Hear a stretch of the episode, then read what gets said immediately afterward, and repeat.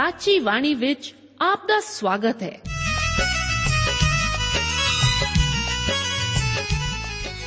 ਪ੍ਰਿय ਸ਼੍ਰੋਤਾ, ਇਹ ਸਾਚੀ ਬਾਣੀ ਕੀ ਹੈ? ਹੋਰ ਇਹ ਸਾਨੂੰ ਕਿੱਥੇ ਮਿਲੂਗੀ?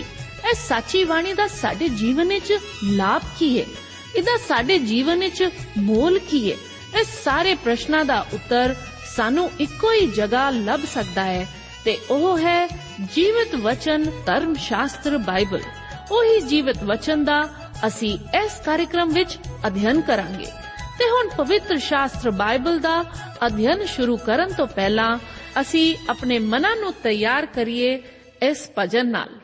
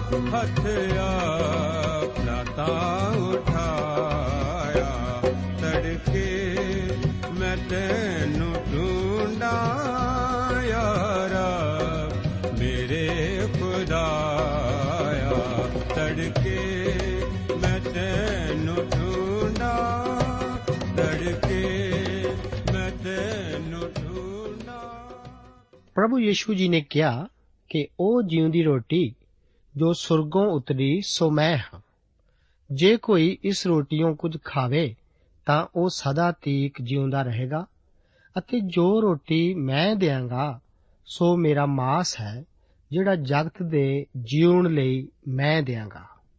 ਪਿਆਰੇ ਅਜ਼ੀਜ਼ੋ, ਅੱਜ ਦੇ ਇਸ ਬਾਈਬਲ ਅਧਿయਨ ਪ੍ਰੋਗਰਾਮ ਵਿੱਚ ਲੇਵੀਆਂ ਦੀ ਪੋਥੀ, ਉਸ ਦਾ 11 ਅਧਿਆਏ, ਇੱਕ ਆਇਤ ਤੋਂ ਲੈ ਕੇ 47 ਆਇਤ ਤੱਕ ਅਧਿਐਨ ਕਰਨ ਲਈ ਮੈਂ ਆਪ ਦਾ ਹਾਰਦਿਕ ਸਵਾਗਤ ਕਰਦਾ ਹਾਂ। ਇਸ ਅਧਿਆਏ ਦਾ ਮੁੱਖ ਵਿਸ਼ਾ ਸ਼ੁੱਧ ਅਤੇ ਅਸ਼ੁੱਧ ਜਾਨਵਰ ਹਨ, ਜੋ ਕਿ ਮਨੁੱਖ ਦੇ ਖਾਣੇ ਨਾਲ ਸੰਬੰਧਿਤ ਹਨ। ਇਹ ਅਧਿਆਏ ਆਪਣੇ ਆਪ ਵਿੱਚ ਇੱਕ ਅਸੁਭਾਵਿਕ ਹੀ ਜਾਪਦਾ ਹੈ।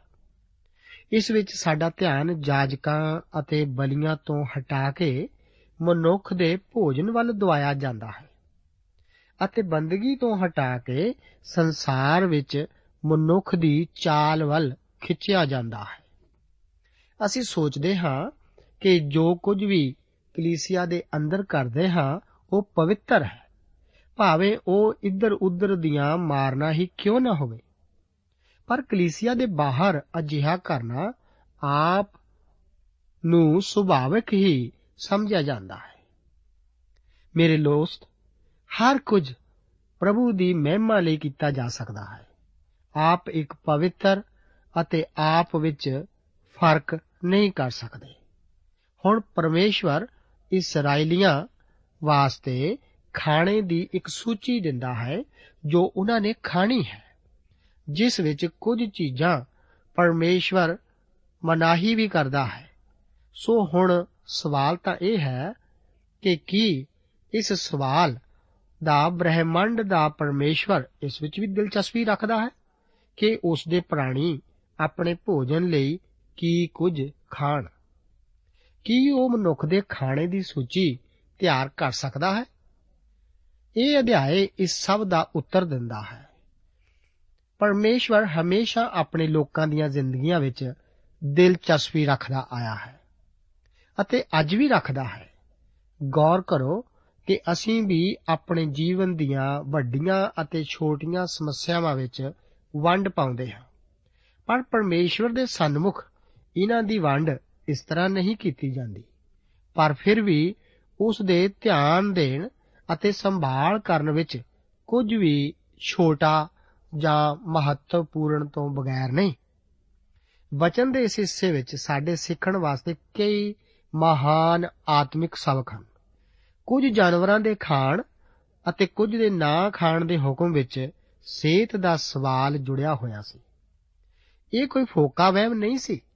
ਪਰ ਇਹ ਤਾਂ ਸ਼ੁੱਧ ਅਤੇ ਅਸ਼ੁੱਧ ਜਾਨਵਰਾਂ ਵਿੱਚ ਫ਼ਰਕ ਧਾਰਮਿਕ ਰੀਤੀ ਰਿਵਾਜਾਂ ਤੋਂ ਵੱਧ ਕੇ ਸੀ, ਕਿਉਂਕਿ ਇਹ ਸੂਚੀ ਪਰਮੇਸ਼ਵਰ ਨੇ ਤਿਆਰ ਕੀਤੀ ਸੀ।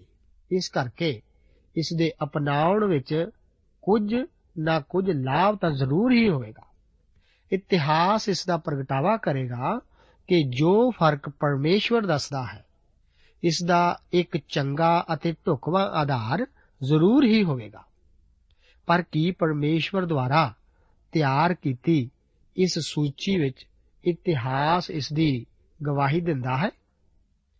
ਜੋ ਪਸ਼ੂ ਪਰਮੇਸ਼ਵਰ ਵੱਲੋਂ ਖਾਣ ਲਈ ਮਨਾ ਕੀਤੇ ਗਏ ਸਨ, ਉਹ ਗੰਦਮੰਦ ਖਾਣ ਵਾਲੇ ਅਤੇ ਬਿਮਾਰੀਆਂ ਤੋਂ ਪ੍ਰਭਾਵਿਤ ਹੋਣ ਦੇ ਯੋਗ ਸਨ। ਡਾਕਟਰੀ ਇਲਾਜ ਨਾਲ ਵੀ ਜ਼ਿਆਦਾ ਬਿਮਾਰੀਆਂ ਗੰਦਮੰਦ ਖਾਣ ਵਾਲੇ ਪਸ਼ੂਆਂ ਤੋਂ ਹੀ ਮਨੁੱਖਾਂ ਨੂੰ ਲੱਗਦੀਆਂ ਹਨ। ਇਸ ਬਾਰੇ موسی ਅਤੇ ਮਿਸਰੀ ਵੈਦ ਤਾਂ ਅਣਜਾਣ ਸਨ ਪਰ ਪਰਮੇਸ਼ਵਰ ਸਭ ਕੁਝ ਜਾਣਦਾ ਸੀ ਜੋ ਕਿ ਸ਼ੁੱਧ ਅਤੇ ਅਸ਼ੁੱਧ ਵਿੱਚ ਫਰਕ ਦੱਸਦਾ ਸੀ ਇਸ ਵਿੱਚ ਸਾਡੇ ਸਿੱਖਣ ਵਾਸਤੇ ਵੀ ਸਬਕ ਹਨ ਇੱਕ ਮਸੀਹੀ ਨੂੰ ਆਪਣੇ ਸਰੀਰ ਬਾਰੇ ਲਾਪਰਵਾਹ ਨਹੀਂ ਹੋਣਾ ਚਾਹੀਦਾ ਜਿੱਥੋਂ ਤੱਕ ਕਿ ਉਸ ਦੇ ਭੋਜਨ ਖਾਣ ਦਾ ਸੰਬੰਧ ਹੈ ਉਸ ਨੂੰ ਆਪਣੇ ਦਿਮਾਗ ਵਿੱਚ ਇਹ ਹਮੇਸ਼ਾ ਬਿਠਾ ਕੇ ਰੱਖਣਾ ਚਾਹੀਦਾ ਹੈ ਕਿ ਉਸ ਦਾ ਸਰੀਰ ਅੱਜ ਪਰਮੇਸ਼ਵਰ ਦਾ ਘਰ ਹੈ ਅਤੇ ਪਵਿੱਤਰ ਆਤਮਾ ਦਾ ਹੂਬਹੂ ਮੰਦਰ ਵੀ ਹੈ। ਕਿਉਂਕਿ ਕੋਈ ਚੀਜ਼ ਸਰੀਰ ਨਾਲ ਸੰਬੰਧਿਤ ਹੈ, ਇਸ ਕਰਕੇ ਇਸ ਦਾ ਆਤਮਿਕ ਮਹੱਤਵ ਘਟ ਨਹੀਂ ਹੋ ਜਾਂਦਾ। ਇਸ ਦੇ ਨਾਲ ਨਾਲ ਪਰਮੇਸ਼ਵਰ ਦੀ ਬਾਣੀ ਵਿੱਚ ਸਾਨੂੰ ਆਪਣੀ ਖਾਹਿਸ਼ ਅਨੁਸਾਰ ਹਰ ਚੀਜ਼ ਖਾਣ ਲਈ ਕਿਹਾ ਗਿਆ ਹੈ। ਕਿਸੇ ਚੀਜ਼ ਨੂੰ ਖਾਣ ਜਾਂ ਨਾ ਖਾਣ ਵਿੱਚ ਕੋਈ ਆਤਮਿਕ ਮਹੱਤਵ ਨਹੀਂ ਹੈ। ਅਸਲ ਵਿੱਚ ਇਸ ਨੂੰ ਇਸ ਤਰ੍ਹਾਂ ਲੈਣਾ ਤਾਂ ਇੱਕ ਫੋਕਾ ਵਹਿਮ ਹੀ ਹੈ। ਆਓ ਇਸ ਬਾਰੇ ਬਾਈਬਲ ਧਰਮ ਸ਼ਾਸਤਰ ਦੇ ਕੁਝ ਹਵਾਲੇ ਦੇਖੀਏ। ਰੋਮੀਆਂ ਦੀ ਪੱਤਰੀ ਉਸ ਦਾ 14 ਅਧਿਆਏ ਅਤੇ ਉਸ ਦੀ 14 ਆਇਤ ਵਿੱਚ ਪੌਲਸ ਰਸੂਲ ਆਖਦਾ ਹੈ, ਮੈਂ ਜਾਣਦਾ ਹਾਂ ਅਤੇ ਪ੍ਰਭੂ ਯੀਸ਼ੂ ਤੋਂ ਮੈਨੂੰ ਨਿਚਾ ਹੋਈ ਹੈ ਕਿ ਕੋਈ ਵਸਤ ਆਪ ਤੋਂ ਆਪ ਅਸ਼ੁੱਧ ਨਹੀਂ। ਪਰ ਜਿਹੜਾ ਕਿਸੇ ਵਸਤੂ ਨੂੰ ਅਸ਼ੁੱਧ ਮੰਨਦਾ ਹੈ, ਉਹ ਉਸ ਦੇ ਲਈ ਅਸ਼ੁੱਧ ਹੈ। ਇਸੇ ਤਰ੍ਹਾਂ ਪਹਿਲਾ ਕੋਰਿੰਥੀਆਂ ਦੀ ਪੱਤਰੀ 8 ਅਧਿਆਏ ਅਤੇ ਉਸ ਦੀ 8 ਆਇਤ ਵਿੱਚ ਉਹ ਅੱਗੇ ਹੋਰ ਆਖਦਾ ਹੈ ਕਿ ਭੋਜਨ ਸਾਨੂੰ ਪਰਮੇਸ਼ਵਰ ਅੱਗੇ ਨਹੀਂ ਸਲਾਹੇਗਾ। ਜੇ ਨਾ ਖਾਈਏ, ਸਾਨੂੰ ਕੁਝ ਘਾਟਾ ਨਹੀਂ। ਅਤੇ ਜੇ ਖਾਈਏ, ਤਾਂ ਕੁਝ ਵਾਧਾ ਨਹੀਂ। ਇਸੇ ਤਰ੍ਹਾਂ ਅੱਗੇ ਪਹਿਲਾ ਕੁਰਿੰਥੀਆਂ ਦੀ ਪੱਤਰੀ 10 ਅਧਿਆਇ ਉਸ ਦੀ 31 ਆਇਤ ਵਿੱਚ ਲਿਖਿਆ ਹੈ, ਸੋ ਭਾਵੇਂ ਤੁਸੀਂ ਖਾਂਦੇ, ਭਾਵੇਂ ਪੀਂਦੇ, ਭਾਵੇਂ ਕੁਝ ਹੀ ਕਰਦੇ ਹੋ, ਸਭੋ ਕੁਝ ਪਰਮੇਸ਼ਵਰ ਦੀ ਵਡਿਆਈ ਲਈ ਕਰੋ। ਇਸ ਸਭ ਤੋਂ ਅਸੀਂ ਇਹ ਜਾਣਦੇ ਹਾਂ ਕਿ ਪਰਮੇਸ਼ਵਰ ਹਰ ਤਰ੍ਹਾਂ ਦੇ ਨਸ਼ੇ ਦੀ ਬਦਮਸਤੀ ਦੀ ਮਨਾਹੀ ਕਰਦਾ ਹੈ ਅਤੇ ਸੰਜੀਦਗੀ ਅਤੇ ਆਤਮ ਨਿਯੰਤਰਣ ਦਾ ਇੱਕ ਵਿਸ਼ਵਾਸੀ ਲਈ ਹੁਕਮ ਦਿੰਦਾ ਹੈ। ਲੇਵੀਆਂ ਦੀ ਪੋਥੀ ਉਸ ਦਾ 11 ਅਧਿਆਏ, ਉਸ ਦੇ 1 ਤੋਂ 8 ਆਇਤ ਵਿੱਚ ਸ਼ੁੱਧ ਅਤੇ ਅਸ਼ੁੱਧ ਪਸ਼ੂਆਂ ਦੀ ਸੂਚੀ ਹੈ, ਜੋ ਕਿ ਧਰਤੀ ਤੇ ਰਹਿੰਦੇ ਹਨ। ਪਰਮੇਸ਼ਵਰ ਹੀ ਹੈ, ਜੋ ਕਿ ਦਿਨ ਅਤੇ ਰਾਤ ਕਾਲੇ ਅਤੇ ਗੋਰੇ ਠੀਕ ਅਤੇ ਗਲਤ ਅਤੇ ਸ਼ੁੱਧ ਅਤੇ ਅਸ਼ੁੱਧ ਵਿੱਚ ਹੱਦਬੰਦੀ ਦੀ ਠੀਕ ਠੀਕ ਲਾਈਨ ਖਿੱਚ ਸਕਦਾ ਹੈ। ਪਰਮੇਸ਼ਵਰ ਚਾਹੁੰਦਾ ਹੈ ਕਿ ਮਨੁੱਖ ਭਲਾਈ ਨੂੰ ਪਿਆਰ ਕਰੇ ਅਤੇ ਬੁਰਾਈ ਤੋਂ ਦੂਰ ਰਹੇ। ਨਿਯਮ ਪਰਮੇਸ਼ਵਰ ਬਣਾਉਂਦਾ ਹੈ। ਕੋਈ ਪੁੱਛਦਾ ਹੈ ਕਿ ਆਪ ਕਿਸ ਤਰ੍ਹਾਂ ਜਾਣਦੇ ਹੋ ਕਿ ਠੀਕ ਕੀ ਹੈ? ਇਸ ਦਾ ਉੱਤਰ ਇਹ ਹੈ ਕਿ ਠੀਕ ਉਹੀ ਹੈ ਜੋ ਪਰਮੇਸ਼ਵਰ ਆਖਦਾ ਹੈ ਕਿ ਇਹ ਠੀਕ ਹੈ। ਪਰਮੇਸ਼ਵਰ ਹੀ ਕੁਝ ਚੀਜ਼ਾਂ ਨੂੰ ਸ਼ੁੱਧ ਅਤੇ ਕੁਝ ਚੀਜ਼ਾਂ ਨੂੰ ਅਸ਼ੁੱਧ ਹੋਣਾ ਐਲਾਨ ਕਰਦਾ ਹੈ। ਮਨੁੱਖ ਨੂੰ ਇਹ ਯਾਦ ਕਰਾਉਣ ਦੀ ਜ਼ਰੂਰਤ ਹੈ ਕਿ ਉਹ ਇੱਕ ਇਹੋ ਜਿਹੇ ਜਗਤ ਵਿੱਚ ਰਹਿੰਦਾ ਹੈ, ਜਿਸ ਵਿੱਚ ਪਾਪ ਬਹੁਤਾਇਤ ਵਿੱਚ ਹੈ। ਜ਼ਰੂਰੀ ਹੈ ਕਿ ਭਲਾਈ ਨੂੰ ਕਿਸ ਤਰ੍ਹਾਂ ਚੁਣਨਾ ਹੈ ਅਤੇ ਬੁਰਾਈ ਨੂੰ ਕਿਸ ਤਰ੍ਹਾਂ ਤਿਆਗਣਾ ਹੈ। ਸ਼ੁੱਧ ਅਤੇ ਅਸ਼ੁੱਧ ਜਾਨਵਰਾਂ ਦਾ ਫ਼ਰਕ ਤਾਂ ਮੂਸਾ ਦੀ ਵਿਵਸਥਾ ਤੋਂ ਵੀ ਪੁਰਾਣਾ ਹੈ। ਅਸੀਂ ਜਾਣਦੇ ਹਾਂ ਕਿ ਨੂਹ ਨੇ ਵੀ ਇਸ ਵੰਡ ਨੂੰ ਪਛਾਣਿਆ ਹੋਇਆ ਸੀ। ਇੱਕ ਹੋਰ ਗੱਲ ਜੋ ਸਾਨੂੰ ਗੌਰ ਕਰਨੀ ਚਾਹੀਦੀ ਹੈ, ਇਹ ਹੈ ਕਿ ਇਹਨਾਂ ਵਿੱਚੋਂ ਕੁਝ ਜਾਨਵਰ ਸ਼ਾਇਦ ਉਸ ਦੇਸ਼ ਅਤੇ ਉਸ ਜ਼ਮਾਨੇ ਵਿੱਚ ਹੀ ਸਿਹਤ ਲਈ ਠੀਕ ਸਨ, ਜੋ ਕਿ ਹੋਰ ਕਿਧਰੇ ਇਸ ਤਰ੍ਹਾਂ ਲਾਜ਼ਮੀ ਤੌਰ ਤੇ ਸੱਚ ਨਹੀਂ ਹੋ ਸਕਦੇ ਸਨ। ਅੱਜ ਸਾਡੇ ਵਾਸਤੇ ਸ਼ੁੱਧ ਅਤੇ ਅਸ਼ੁੱਧ ਜਾਨਵਰਾਂ ਦੇ ਸਾਡੇ ਖਾਣ ਲਈ ਕੋਈ ਹੁਕਮ ਨਹੀਂ ਹੈ। ਆਪ ਨੂੰ ਯਾਦ ਹੋਵੇਗਾ ਕਿ ਜਦੋਂ ਚੇਲਿਆਂ ਦੇ ਕਰਤੱਵ ਉਸ ਦਾ 10 ਅਧਿਆਏ, ਉਸ ਦੀ 11 ਤੋਂ 15 ਆਇਤ ਵਿੱਚ ਪਾਤਰਸ ਨੇ ਸਾਰੀਆਂ ਕਿਸਮਾਂ ਦੇ ਪਸ਼ੂਆਂ ਅਤੇ ਪੰਛੀਆਂ ਨੂੰ ਇੱਕ ਚਾਦਰ ਵਿੱਚ ਹੇਠਾਂ ਉਤਰਦੇ ਵੇਖਿਆ, ਤਾਂ ਉਸਨੇ ਉਹਨਾਂ ਨੂੰ ਖਾਣਾ ਨਹੀਂ ਸੀ ਚਾਹਿਆ। ਜਦੋਂ ਕਿ ਪਰਮੇਸ਼ਵਰ ਨੇ ਉਸ ਨੂੰ ਖਾਣ ਵਾਸਤੇ ਕਿਹਾ ਸੀ। ਤਾਂ ਪਰਮੇਸ਼ਵਰ ਨੇ ਉਸ ਨੂੰ ਕਿਹਾ ਸੀ ਕਿ ਜੋ ਕੁਝ ਪਰਮੇਸ਼ਵਰ ਨੇ ਸ਼ੁੱਧ ਕੀਤਾ, ਉਹਨੂੰ ਤੂੰ ਅਸ਼ੁੱਧ ਨਾ ਕਹੋ। ਦੂਸਰੇ ਸ਼ਬਦਾਂ ਵਿੱਚ, ਨਿਯਮ ਬਣਾਉਣ ਵਾਲਾ ਪਰਮੇਸ਼ਵਰ ਹੀ ਹੈ। ਮਨੁੱਖ ਨੂੰ ਚਾਹੀਦਾ ਹੈ ਕਿ ਉਹ ਆਪਣੇ ਫੈਸਲੇ ਪਰਮੇਸ਼ਵਰ ਦੇ ਨਿਯਮਾਂ ਅਨੁਸਾਰ ਹੀ ਕਰੇ। ਪਰਮੇਸ਼ਵਰ ਨੇ ਹੀ ਸਾਰੇ ਜਾਨਵਰਾਂ ਦੀ ਰਚਨਾ ਕੀਤੀ। ਕਿਸੇ ਜਾਨਵਰ ਦੀ ਪ੍ਰਵਿਰਤੀ ਸੁਭਾਅ ਜਾਂ ਉਸ ਦੁਆਰਾ ਕਿਸੇ ਪਾਪ ਜਾਂ ਗੁਣ ਨੂੰ ਦਰਸਾਉਣ ਦਾ ਹੀ ਕੋਈ ਫ਼ਰਕ ਹੈ। ਮਿਸਾਲ ਵਜੋਂ, ਸ਼ੇਰ ਤਾਂ ਇੱਕ ਅਸ਼ੁੱਧ ਜਾਨਵਰ ਸੀ, ਪਰ ਇਹ ਪ੍ਰਭੂ ਯੀਸ਼ੂ ਮਸੀਹ ਨੂੰ ਦਰਸਾਉਂਦਾ ਹੈ। ਇਹ ਯਹੂਦਾ ਦੇ ਗੋਤ ਦਾ ਚਿੰਨ ਹੈ। ਇਸੇ ਕਰਕੇ ਮਸੀਹ ਨੂੰ ਯਹੂਦਾ ਦੇ ਗੋਤ ਦਾ ਸਿੰਘ ਕਿਹਾ ਜਾਂਦਾ ਹੈ। ਜੋ ਵੀ ਆਦਮੀ ਜਿਸ ਜਾਨਵਰ ਨੂੰ ਖਾਂਦਾ ਹੈ ਉਸ ਜਾਨਵਰ ਦੀ ਪ੍ਰਵਿਰਤੀ ਜਾਂ ਸੁਭਾਅ ਉਸ ਮਨੁੱਖ ਵਿੱਚ ਤਬਦੀਲ ਨਹੀਂ ਹੋ ਜਾਂਦਾ। ਇਹ ਤਾਂ ਨਿਰਾ ਬਕਵਾਸ ਅਤੇ ਫੁੱਕਾ ਵਹਿਮ ਹੀ ਹੈ। ਕੁਝ ਸ਼ਾਕਾਹਾਰੀ ਲੋਕ ਸੋਚਦੇ ਹਨ ਕਿ ਲੋਕ ਇਸ ਕਰਕੇ ਜ਼ਾਲਮ ਬਣਦੇ ਜਾਂਦੇ ਹਨ ਕਿਉਂਕਿ ਉਹ ਕਿਸੇ ਜਾਨਵਰ ਦਾ ਮਾंस ਖਾਂਦੇ ਹਨ। ਪਰ ਸ਼ਾਕਾਹਾਰੀ ਲੋਕਾਂ ਦੇ ਜ਼ੁਲਮ ਅਤੇ ਵਹਿਸ਼ਿਆਨਾ ਸੁਭਾਅ ਦੀਆਂ ਅਨੇਕਾਂ ਮਿਸਾਲਾਂ ਦਿੱਤੀਆਂ ਜਾ ਸਕਦੀਆਂ ਹਨ। ਕੀ ਮੈਂ ਕਹਿ ਸਕਦਾ ਹਾਂ ਕਿ ਇਹੋ ਜਿਹੇ ਖਿਆਲ ਵਿਕਵਾਸ ਤੋਂ ਵੱਧ ਕੇ ਹੋਰ ਕੁਝ ਵੀ ਨਹੀਂ। ਇਸرائیਲੀਆਂ ਵਾਸਤੇ ਸ਼ੁੱਧ ਅਤੇ ਅਸ਼ੁੱਧ ਜਾਨਵਰਾਂ ਵਿੱਚ ਫ਼ਰਕ ਰੱਖਣਾ ਉਹਨਾਂ ਨੂੰ ਬਾਕੀ ਸਾਰੀਆਂ ਕੌਮਾਂ ਤੋਂ ਅੱਡ ਰੱਖਣ ਦੀ, ਪਰਮੇਸ਼ਵਰ ਦੀ ਯੋਜਨਾ ਦਾ ਇੱਕ ਹਿੱਸਾ ਹੀ ਸੀ। ਪਰਮੇਸ਼ਵਰ ਉਹਨਾਂ ਨੂੰ ਬਾਰ-ਬਾਰ ਇਹ ਯਾਦ ਦਿਲਾ ਰਿਹਾ ਸੀ ਕਿ ਉਹ ਇੱਕ ਇਹੋ ਜਿਹੇ ਸੰਸਾਰ ਵਿੱਚ ਰਹਿ ਰਹੇ ਸਨ, ਜਿਸ ਵਿੱਚ ਉਹਨਾਂ ਨੂੰ ਚੋਣਾਂ ਕਰਨੀਆਂ ਪੈਣੀਆਂ ਹਨ। ਇਹ ਬੜੀ ਰੋਚਕ ਅਤੇ ਦਿਲਚਸਪ ਗੱਲ ਹੈ ਕਿ ਪਰਮੇਸ਼ਵਰ ਦੇ ਵਚਨ ਦਾ ਧਿਆਨ ਜਾਂ ਮਨਨ ਕਰਨਾ ਇੱਕ ਗਾਂ ਦੇ ਉਗਾਲੀ ਕਰਨ ਦੀ ਦ੍ਰਿਸ਼ਟਾਂਤਕ ਵਿਆਖਿਆ ਹੀ ਹੈ। ਜ਼ਬੂਰ ਉਸ ਦਾ ਇੱਕ ਅਧਿਆਇ ਅਤੇ ਉਸ ਦੀ 2 ਆਇਤ ਵਿੱਚ ਕਿਹਾ ਗਿਆ ਹੈ, ਪਰ ਉਹ ਯਹੋਵਾ ਦੀ ਵਿਵਸਥਾ ਵਿੱਚ ਮਗਨ ਰਹਿੰਦਾ ਅਤੇ ਦਿਨ ਰਾਤ ਉਸ ਦੀ ਵਿਵਸਥਾ ਉਤੇ ਧਿਆਨ ਕਰਦਾ ਹੈ। ਇਹ ਵਿਸ਼ਵਾਸੀਆਂ ਦੇ ਆਤਮਿਕ ਲਾਭ ਲਈ ਇੱਕ ਢੁਕਮਾ ਨਿਯਮ ਹੈ। ਇਸੇ ਤਰ੍ਹਾਂ ਸੁੰਬ ਦਾ ਪਾਟਿਆ ਹੋਣਾ ਇੱਕ ਵਿਸ਼ਵਾਸੀ ਦੇ ਬਖਰੇਵੇਂ ਦੀ ਚਾਲ ਦਾ ਪ੍ਰਤੀਕ ਹੈ। ਪਰਮੇਸ਼ਵਰ ਦਾ ਵਚਨ ਆਖਦਾ ਹੈ ਕਿ ਤੁਸੀਂ ਵਚਨ ਦੇ ਕਰਨ ਵਾਲੇ ਬਣੋ, ਸਿਰਫ ਸੁਣਨ ਵਾਲੇ ਹੀ ਹੋ ਕੇ ਆਪਣੇ ਆਪ ਨੂੰ ਧੋਖਾ ਨਾ ਦਿਓ।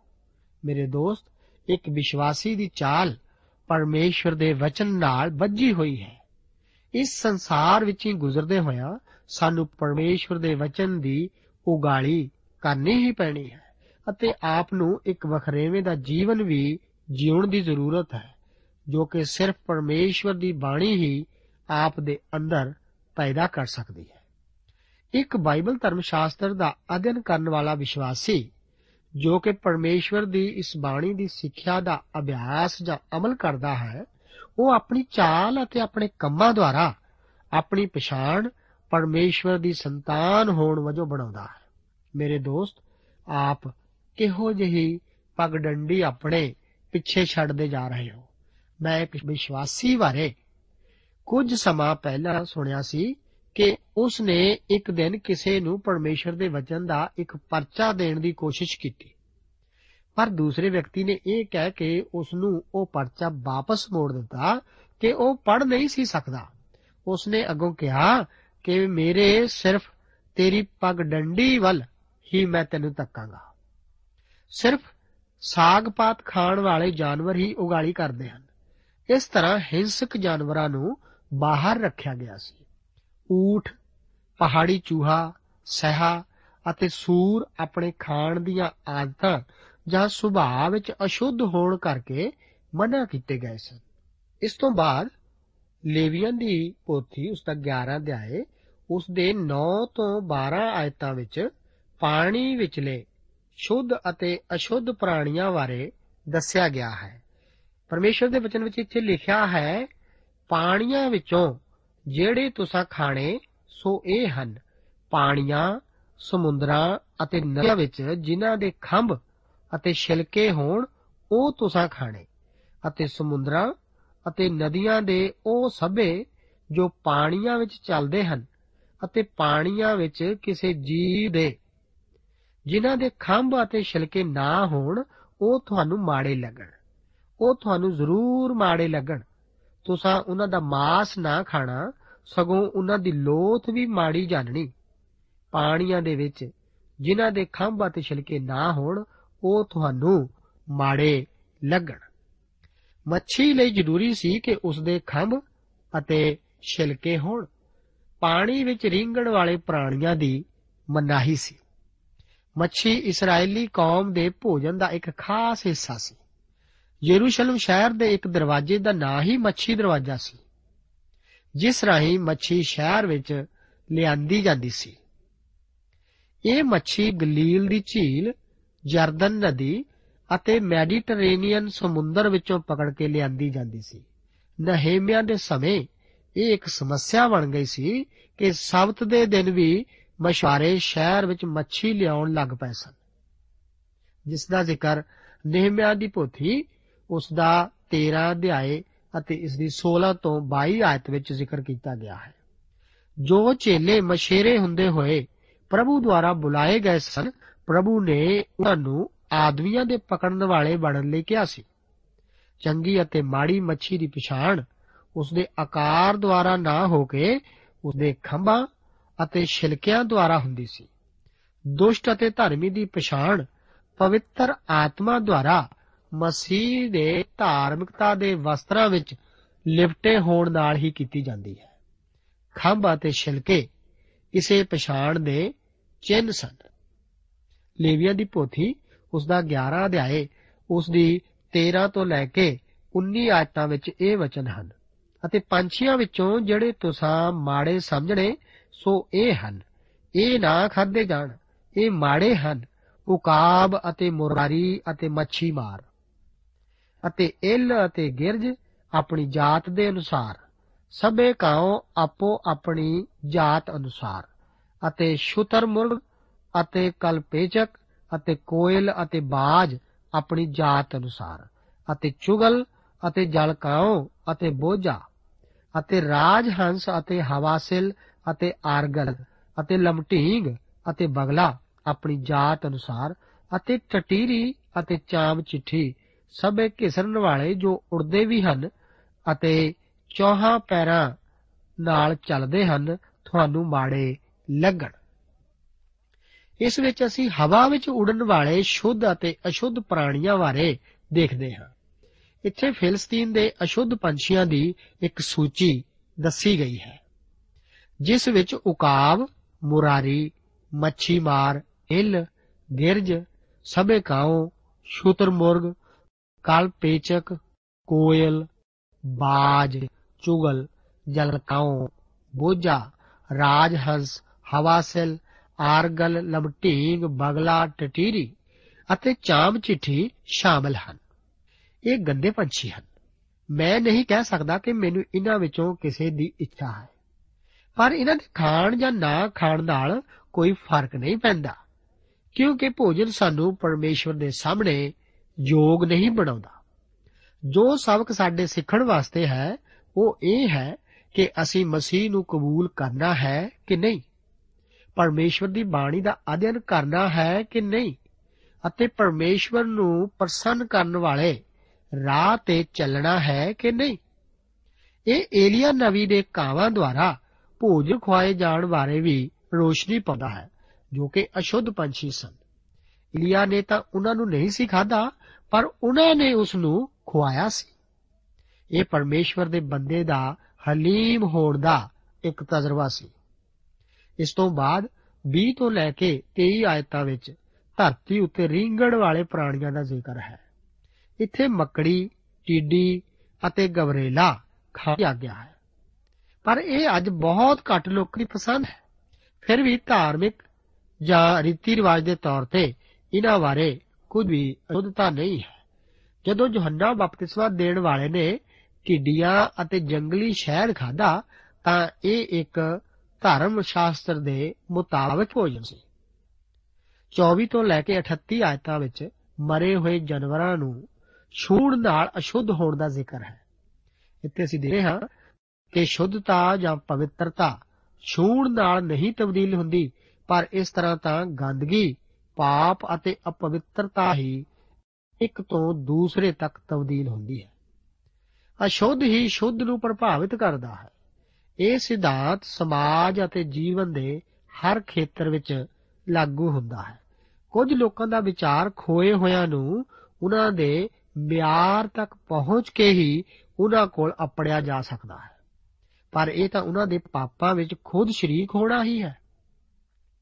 ਪਰ ਬਾਣੀ ਦੱਸਦੀ ਹੈ ਕਿ ਕਿੰਨਿਆਂ ਨੂੰ ਅੱਗ ਵਿੱਚੋਂ ਧੂ ਖਿੱਚ ਕੇ ਬਚਾਓ ਅਤੇ ਉਸ ਵਸਤਰ ਤੋਂ ਵੀ ਜਿਹਦੇ ਵਿੱਚ ਦੇਹੀ ਦਾ ਦਾਗ ਲੱਗਿਆ ਹੋਵੇ, ਸੂਗ ਕਰਦੇ ਹੋਏ, ਕਿੰਨਿਆਂ ਉਤੇ ਭੈ ਨਾਲ ਦਇਆ ਕਰੋ। ਸਾਨੂੰ ਸਾਰੀ ਭ੍ਰਿਸ਼ਟਤਾ ਤੋਂ ਸੁਚੇਤ ਰਹਿਣ ਦੀ ਲੋੜ ਹੈ। ਇੱਕ ਵਿਸ਼ਵਾਸੀ ਮਸੀਹ ਦੇ ਛੁਟਕਾਰੇ ਦੁਆਰਾ ਸ਼ੁੱਧ ਕੀਤਾ ਗਿਆ ਅਤੇ ਉਸ ਦੇ ਧਾਰਮਿਕਤਾ ਦੇ ਵਸਤਰਾਂ ਦੁਆਰਾ ਢੱਕਿਆ ਹੋਇਆ ਹੈ। ਫਿਰ ਵੀ ਉਹ ਸੰਸਾਰ ਵਿੱਚ ਚੱਲਦਾ ਹੋਣ ਕਰਕੇ ਇਸ ਦੁਆਰਾ ਅਸ਼ੁੱਧ ਹੋ ਸਕਦਾ ਹੈ। ਸਾਡੇ ਵਿੱਚ ਅਜੇ ਵੀ ਪੁਰਾਣਾ ਸੁਭਾਅ ਹੈ। ਵਰਲ ਹਰਜੂਨ ਅਤੇ ਕਿਰਲੀ। ਅਜਾਤ ਅਤੇ ਗਿਰਟ ਵਰਗੇ ਛੋਟੇ ਪਾਪ ਵੀ ਪਰਮੇਸ਼ਵਰ ਦੀ ਨਜ਼ਰ ਵਿੱਚ ਵੱਡੇ ਪਾਪਾਂ ਵਾਂਗ ਹੀ ਹਨ। ਇਸ ਤੋਂ ਬਾਅਦ ਅਸੀਂ ਦੇਖਦੇ ਹਾਂ ਕਿ ਪਰਮੇਸ਼ਵਰ ਆਪਣੇ ਲੋਕਾਂ ਨੂੰ ਖਾਣ ਮੁਕਾਉਂਦੇ ਵਕਤ ਸਫ਼ਾਈ ਦਾ ਧਿਆਨ ਰੱਖਣ ਬਾਰੇ ਦੱਸਦਾ ਹੈ। ਇਹ ਕਿੰਨਾ ਅਦਭੁਤ ਹੈ ਕਿ ਪ੍ਰਭੂ ਯੀਸ਼ੂ ਮਸੀਹ ਜੀ ਜਿਉਂਦੇ ਪਾਣੀ ਦਾ ਸੋਤਾ ਹਨ, ਜੋ ਕਿ ਕਿਸੇ ਵੀ ਪਾਪੀ, ਬਿਮਾਰ ਜਾਂ ਕੋੜੀ ਦੇ ਛੂਣ ਨਾਲ ਅਸ਼ੁੱਧ ਨਹੀਂ ਹੁੰਦਾ।